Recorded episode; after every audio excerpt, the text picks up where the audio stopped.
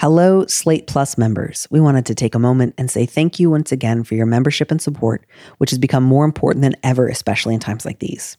You're helping everyone at Slate do the work that we do, and we're doing our best to put out the best work for you.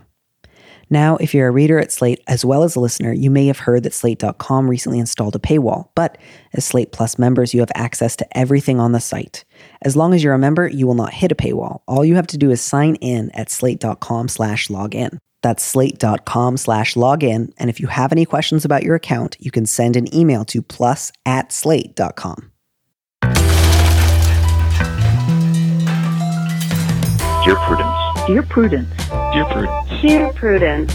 Dear Prudence. Dear Prudence. Dear Prudie. Do you think that I should contact him again? Help. Help. Thanks. Thanks. Thank you.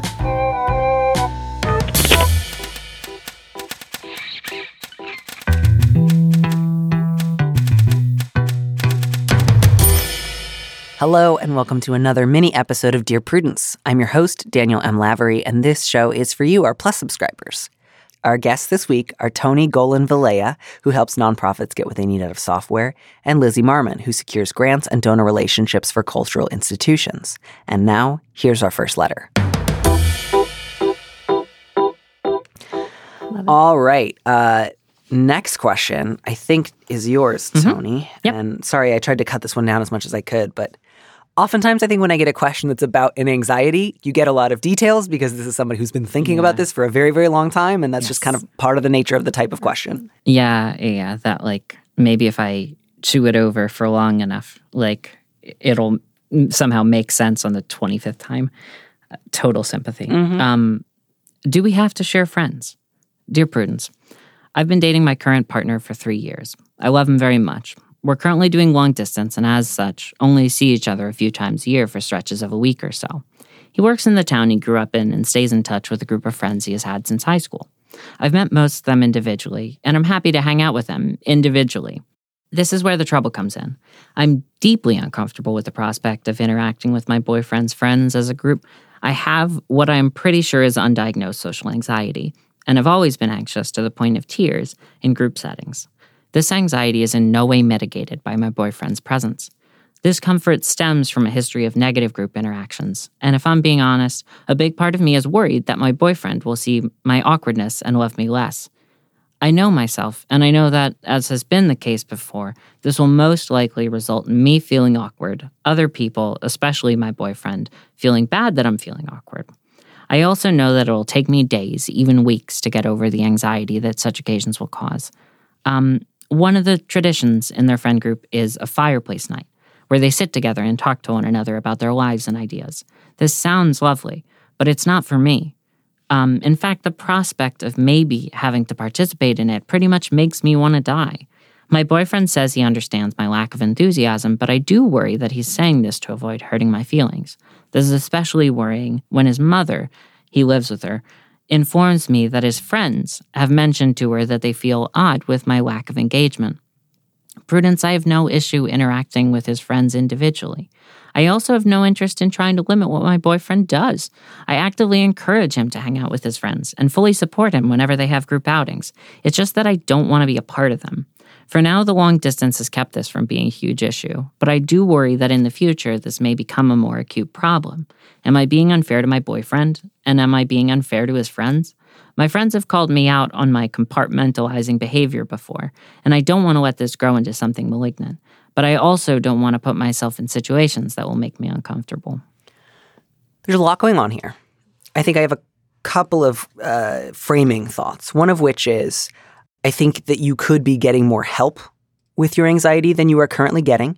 And I think it would be really good for you to get more help. Not because I can guarantee that if you get that help, you are suddenly going to be really comfortable in group situations and you'll then be able to just go and do that on a weekly basis and feel great. But this is a pretty high level of um, not being able to interact with other people. And again, I don't want to say that in a tone that mm, like, and that makes you a bad person or not worth being around, or you, you better get okay with it, or people are going to stop wanting to, to know you. I just mean, this is really severe. And when things get to this level of severity, if, if the idea of being around even nice people that you've already met one on one seems like something that you would need to take like weeks to recover from, that is a sign that you need a lot of help there. And there's no shame in needing help. But I think if you are not currently uh, I don't know if you're on medication for your anxiety. I don't know if you're in talk therapy for your anxiety. I don't know if you've done any of that in the past and it's been helpful. But I would say this is a really good indicator that it's time to get more support. That's my starting thought. So Yeah, it is that question of goals. Like, what do you actually want to happen? And and that idea that you know this isn't tremendously restrictive because it's negative. I, I doubt that your uh, relationship would end because you you don't go to the fireplace sessions. But I do doubt that you. It it doesn't read like the letter writer wants this Right. to be the state of affairs, even if it was a state of affairs that their boyfriend and friends were comfortable with. Right. And they, they do mention that for long distances kept this from being a big issue. But the, the implication I got was we may, in the not too distant future, be living close to one another. And that would lay bare how much this is like. Um, I've had a couple of coping s- structures in place Yeah. that have made my life bearable.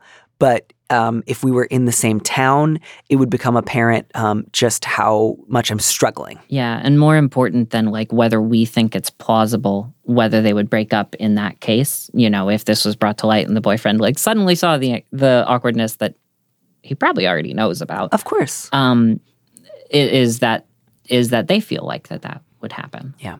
and that's worse. And even if you didn't break up, just that it would be really difficult because your your boyfriend would both be really sad that you were suffering and would also be sad that you weren't able to enjoy the interactions that he and his friends really enjoy. Um, and even if you stayed together, and it's not, it doesn't necessarily have to be a worst case scenario for it to be hard for the both of you. And I think this is a good indicator that you need to start thinking about how you can access help. Again, not so you can say, so I'm going to get great at it. And by the time we live together, I'm going to be super suave in group settings. But even if it's just like, I could do one of them a year and I don't think I would cry for weeks afterwards, that would be a huge uh, shift. Or even if it was just like, I would be able to confidently tell these people in one on one settings, I have an incredibly hard time being with groups. I, I work on it, but there's just a, a there's a ceiling on how I'll ever be able to handle that.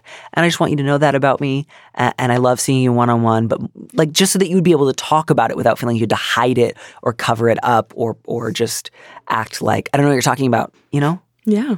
I mean, I one of the things I wonder and worry about is what the relationship is with their own friends. Hmm. Has the boyfriend come to visit you? Have you hung out with your friends and your boyfriend? Do you have friends? Do you have? You say my friends have called me out on my compartmentalizing behavior before, but is that a is that a, an a live in person group? And we are big fans of live online groups, mm-hmm. but you know how would those interactions maybe go if it was you, your boyfriend, and people who you already had a history with, where you weren't adding yourself to your boyfriend's existing relationships with them. I wonder if maybe like a remote presence in the fireplace night might feel like a possibility. Like maybe you and one of your friends like calling into it. Maybe you don't have to say anything, but you're you're not in the space. You have a little distance, you have a little extra safety built in. And you know, for what it's worth like when it comes to anxiety and and whether or not you're being supported in in therapy. If you're i don't know i think there have been times where i've heard people whose questions have maybe been aligned with some of my own feelings or issues and thought well i've already tried that and i've already you know i've gotten that help and it didn't help. And you know i think we we can't we're not mental health professionals mm-hmm. but that there are so many different kinds of help out there and so many different kinds of support and you deserve to feel like you're enjoying your time. You know i tony what you said about not you know what the goal is and like you don't have to become successful at this. This doesn't have to become your favorite thing and now you sit at the center of the fireplace night and like lead the mm-hmm. rousing chorus. But like Yeah.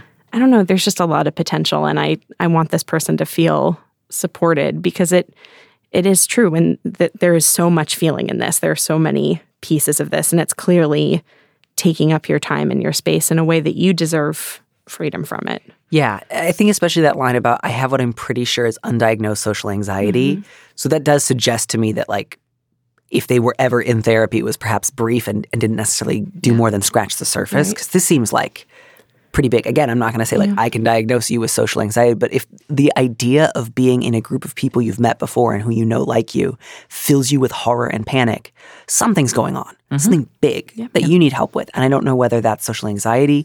I don't know whether that's agoraphobia. I don't know whether it's some other type of mental health issue, but like whatever it is, it's big and it's affecting your ability to live life in the way that you want to. So I would say try to set up an appointment with a therapist as soon as you can.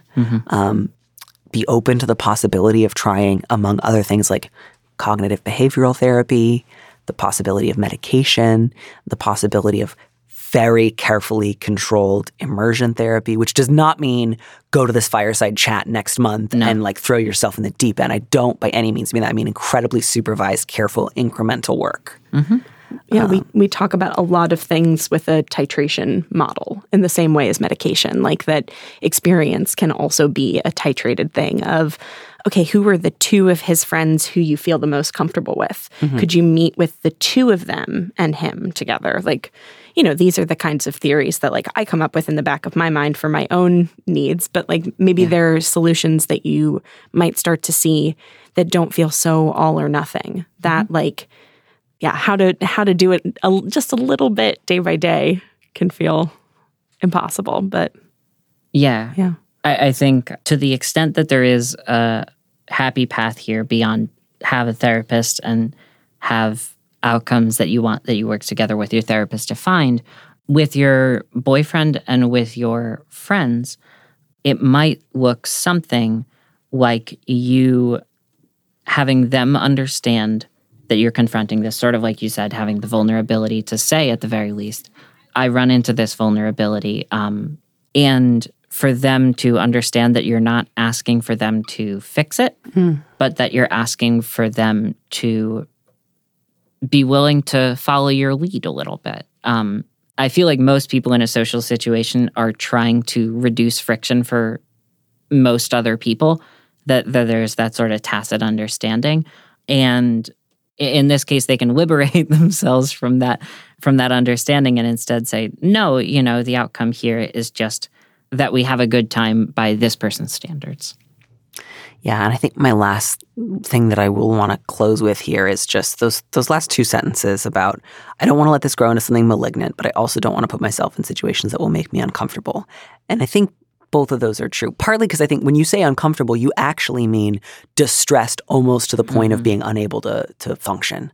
Like this is way more than discomfort that you're talking about. And I would agree. I don't want you to put in, yourself in situations where you know that you're going to absolutely fall apart. That's not helpful. That's not going to change things for you. That's just going to hurt. But I also believe that if you just say, like, it's fine, I'll just never be around groups of people and hope for the best, I do think that that will end up making your life unnecessarily difficult and painful. And I want something else for you there too. And I think in between those two things is saying, like, I think I have something going on with an anxiety disorder, possibly something else. I want to get I want to find out what kind of help is available to me because there's a lot of help. And again, that's not going to turn you into like a huge extrovert ever. Um, you'll still get to be yourself and get to decide who you want to spend time with and get to prioritize one on one interactions. But it will, I think, hopefully put you in a position where you feel more equipped to deal with your own fears um, and a better sense of how to ask for what you need. So I think you'll be able to hit middle ground in between that. I wish you a lot of luck and um, I hope you. It sounds like you're a really supportive boyfriend. That's great. I bet he will support you if you say, "I'm going to talk to a therapist and maybe also a doctor and maybe also a psychiatrist." I've been doing a lot of that lately, and it's been great. So, Good stuff. all right, this next one, I think I have a very short answer to, which is right. nice because the one thing I always forget with three people is we take much longer to answer all the questions. Mm. The subject is wondering whether to report an incident that happened decades ago. Dear Prudence, I'm wrestling with contacting police about two incidents that happened to or around me years and years ago. In the mid 90s, I answered a local ad, Writer Wanted, because the man who posted it wanted someone to ghostwrite a memoir of his father's life. We arranged to meet at a hotel. And when he came in, he made a big show of his car being broken down and me needing to get in the car with him to drive to the mechanic because it was an emergency. I said no. I would wait for him to drop the car off, and off he went briefly before coming back to say he wouldn't drop the car off after all. He had a folder full of interviewees that I saw, all of them women. He wouldn't give me any details about his father, and he was kind of a misogynist, telling me I should only show 25% of my body when meeting men. This was, I thought, a job interview. It felt weird at the time, and having recently watched a documentary about Ted Bundy, I find myself thinking about it again. The other incident was even earlier a high school classmate who wrote something really disturbing, almost certainly violently misogynist about another classmate, and I wonder if I should report that one as well. My answer here is no. Um, I, I, they both sound awful and upsetting, but um, you can write anything that you want. Um, I, I, actually, I wonder. I, I think I had assumed that it was like a school project, but now I wonder if it was a, like a letter to a classmate, like Mm-hmm. I want to attack you or something. If it was a directly threatening letter, you could file a report. If it was decades ago and you're not in touch with any of those people, I guarantee you that the police are going to not do anything. Yeah. Um, I, I think you can often make that assumption, although I don't want to say that always because I know sometimes you got to do it. But yeah, for for me, uh, reporting something that a high school classmate wrote decades ago uh, does not rise to the level of something that the police can do anything about. And as creepy and as upsetting as this incident sounds with this other guy, uh, a- again, there's nothing actionable. It's more just like he acted like somebody who was maybe going to try to hurt me. With you know with so many of them what do you want to have happen? Like what mm-hmm. is your you know ideal outcome with this? Is that you expose the fact that this was some serial killer and you provided this link? Or I, I don't know. I guess it's what what would you do if this was happening right now is very different than this distance. And i don't think any of us necessarily encourage involving police in pretty much anything. And I wouldn't say pretty much anything. I yeah, do, I think, have a couple of pretty specific Sure, categories that I'm like, sure. That compromise was worth it. But Yes. you're right that it's not just an automatic, like, hey, err on the side of calling the cops. Right. And I and I wonder, like you say, with the distance of like, are you in touch with any of these people? Is this your current community that this is I don't know, there's just such a yeah, there's such a distance there that it, it feels like a, a no.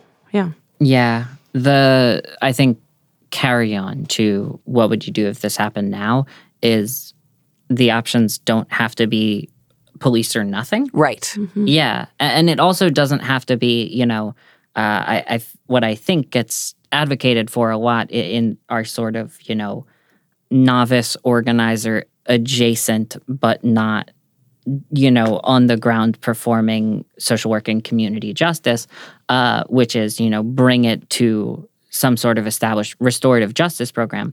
I, I think that there are even options short of that, which is write about it write about it to your community, write about it to the communities that are likely to encounter these people, and make sure that there's some sort of record so that if a person two years from now is Googling and they Google, you know, uh, is this memoirist legit, you know, insert name here, they have your blog post or something that says, hey, I went on this really strange encounter and it wasn't very positive for me. And so I think, uh, And I would also, at Yeah. that point, advise you if you're going to use anybody's real name and you're Yeah. going to make that claim in co- public, get in touch with a lawyer. Yeah. Find out whether or not you'd be opening yourself up to potential libel. Yeah. In which case, you may decide that you want to tell the story uh, Yeah. without using somebody's real name um, because you think that it would be helpful to other up and coming writers to know if somebody is behaving in this way, Yeah. regardless of who it is. Run, run, run. Yeah, yeah, yeah. But there are definitely options like short of the establishment of like an official whisper network about uh, about people and like potential abusers, and you know finding local community justice programs. If those things feel either too far for the situation or unattainable for you in the moment, you know, you, you shouldn't feel stifled because you because it might not be something that's feasible for you in the moment. Yeah. I, I think that's it. That's Yeah. kind of all I got for that one. Yeah. That's our mini episode of Dear Prudence for this week. Our producer is Phil Surkis. Our theme music was composed by Robin Hilton. As always, if you want me to answer your question, call me and leave a message at 401 371 DEAR. That's 3327, and you might hear your answer on an episode of the show. You don't have to use your real name or location. And at your request, we can even alter the sound of your voice. Keep it short 30 seconds, a minute tops. Thanks for listening.